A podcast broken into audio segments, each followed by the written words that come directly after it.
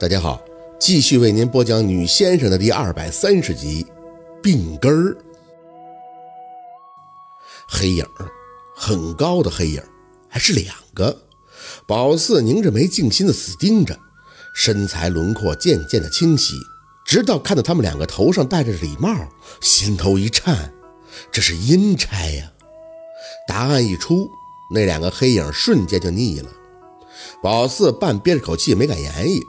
严伟稍稍的打量了一下黄道士，他显然也是注意到了，眯着的眼金光闪闪的看着老人床头里侧的方向，大概是发觉宝四正在偷瞄他，眼珠飞快的转到宝四的方向，不需要言语沟通，很有默契的和宝四用眼神交换了一下答案，不着痕迹的点了一下头，心里当即有数了，这还治个大脑袋呀？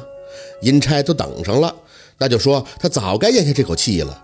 是现在的抢救手段太先进了，这口气还真能做到拖拖延延的不让你咽。没招，这事儿是没招了。呃，饭呢？宝四正在寻思呢，躺在床上的老头忽然张嘴发出虚假的声音：“等了多长时间了呀？”温琪他妈很及时的迎了上去，温柔的张嘴应着：“都准备好了，这不是小齐有心吗？特意找来先生给你看看病。”先生，老头的眼睛忽然睁大，转着满是水泡的脸，打量了一圈站在旁边的人，语气略微的不悦：“怎么就这两个呀？”宝四紧着身体站在那里，哼，还行，神志是没问题的。回头一想也是，要是这老头神志不清醒了，那温琪根本就没办法靠他爸跟他哥斗了。这都是有本事的呀。文琪他妈笑着应着，小齐特意把他们驱邪的过程给录下来了，晚上给你放着看啊，本事都可大了。小齐呀，为了给你治病，可是费了不少心思啊。这真是亲妈呀，他对这老头的情谊是真是假的不知道，可对自己儿子真是不遗余力的推举上位呀。老头嘴里哼哼了一阵，我现在没心情看这些，你就问他们能不能治，我有钱，有的是钱。温琪他妈笑着的脸，在回头看向宝四他们时，瞬间就变得严肃。列位先生，能治吗？这个黄道士居然会含糊。黄某可以试试起坛求药，只是温老先生这个病，黄某还未了解透彻。如果起坛，则必须告知上方病程缘由，几时生病，病从何来，还需温夫人给说的详细仔细。这话没错，现在就是看他病殃殃的，那究竟是什么病？什么病能让人烂成这样？况且宝四强撑着去打量老头的那张脸，那水泡也太过油亮了。就说这进来才多一会儿啊，越看越光泽，就跟用水洗过打蜡了似的，锃锃亮的。凝神仔细的观察，不多时就发现老头额顶那稀稀拉拉的银丝下微微蒸腾的热气，有细微的水珠生成。这是汗，心里明了，他一直在出汗，所以那水泡才会越发的水润透亮，因此就可以推断这个老人现在还是发烧的状态。出汗，阴差，身体越发的紧绷，这汗就叫泄湿汗。很多人要走之前都会发烧，借此出场大汗，直到把身体里的热气都折腾干净了，再拉一泡屎，撒一泡尿。随后就一命呜呼了。宝四抿了抿嘴唇，神情无不严肃。借此情况可以推断，这老头再折腾也活不过一个礼拜了。这个说来话长了，我家老爷子是先吃饭吧。老头没什么耐心的打断了温琪他妈的话，好像是很饿。等多长时间了？这绝对是正常现象。谁都知道，卧病在床的人胃口不好。有的甚至需要家属去哄着，哄着多吃两口，但其实那种的反而没事儿，怕的就是明明很久都没胃口了，病得很重，突然就爱吃上东西了，张罗饿，胃口还极好的，那基本上就是回光返照了。可以理解是一种本能，一种灵魂要上路的自我保护机制，知道要走了，不能让自己饿着肚子走啊。温琪他妈点头。啊，也好，这样吧，几位先生就在这看着。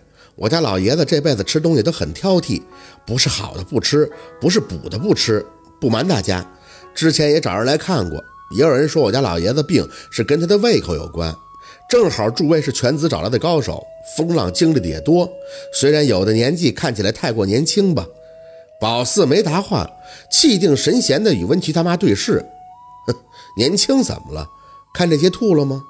文琪他妈微挑了一下嘴角。啊，不过犬子也跟我说过，你们这行不看年纪，既然能把那个医院里的邪气搞定，那就是真有本事的。我个人呢是十分相信你们。所以，希望你们看完我家老爷子用餐以后，能给我满意的答复，治好我们老爷子的病。那就别浪费时间了，想吃饭就吃，我们等一会儿就是了。廖秃子还是快人快语，脸上写满了抓紧时间、速战速决。温琪他妈点了一下头，好，那诸位先生在这里等一下，我这就出去吩咐人把菜送过来。宝四他们几个统一给他让路，等温琪他妈一出去。廖大师就给了宝四和黄道士一个眼神儿，没理会那个黑煤块。他们三个像是个行动小组似的，走到门口附近的洗手间交流心得。老黄，你俩看见鬼差没有？率先出口的还是廖秃子，不过这次他的大嗓门就压了下去，知道这是悄悄话，不能让床上躺着的老爷子听的。黄道士点头，嗯，我跟悬崖的都看到了，这人啊要不行了。梁小秃的鼻翼扇动了两下，眉头整个锁出了个川字。我瞅他这病啊，不像是正常得的。咱们虽然是治虚病的，但是实病的病例也得看呀。这病例也不给咱们瞧，张嘴就说是中邪了。这是中的哪门子邪呀？扯他妈蛋呢！黄道士眯眼儿捋了捋自己的山羊胡子，像是反噬啊。宝四绝对赞同，点头看见黄道士，好像就是反噬。我看见这老爷子已经出血石汗了，恐怕是要不行了呀！廖秃子大力的挠挠头皮，瞟了一眼站在老头脚下位置气定神闲的黑煤块儿。你们看那瘪犊子，他是一点都不恶心，这事儿没准就要撞他手里了。他们玩阴的，就是骨头尸油啊、尸胎什么的，什么恶心弄什么。我他妈得好几天吃不下饭了。那逼养的，我瞅着他就是蛆都能喝二两酒。宝四差点没忍住就笑了，满心的恶心倒是被廖秃子这几句话弄得灰飞烟灭了。不得不说，这廖秃子要是看不上一个人，埋汰起来那是真有两下子。聊了一会儿，听到门口传出动静，就又回到了沙发软榻上站好了。安九已经靠着沙发坐在离床最远的一角，脸埋在头发里，对老头的事儿是不再多看也不言语了。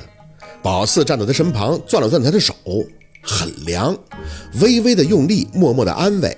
其实人的承受能力是很强的，像宝四把令旗插那个杯签脑瓜子里都没含糊，但是看着老头满是蛆的腿却受不了了。这就相当于是癞蛤蟆趴脚背，不咬人的膈应人，恶心跟吓人那真是两个概念。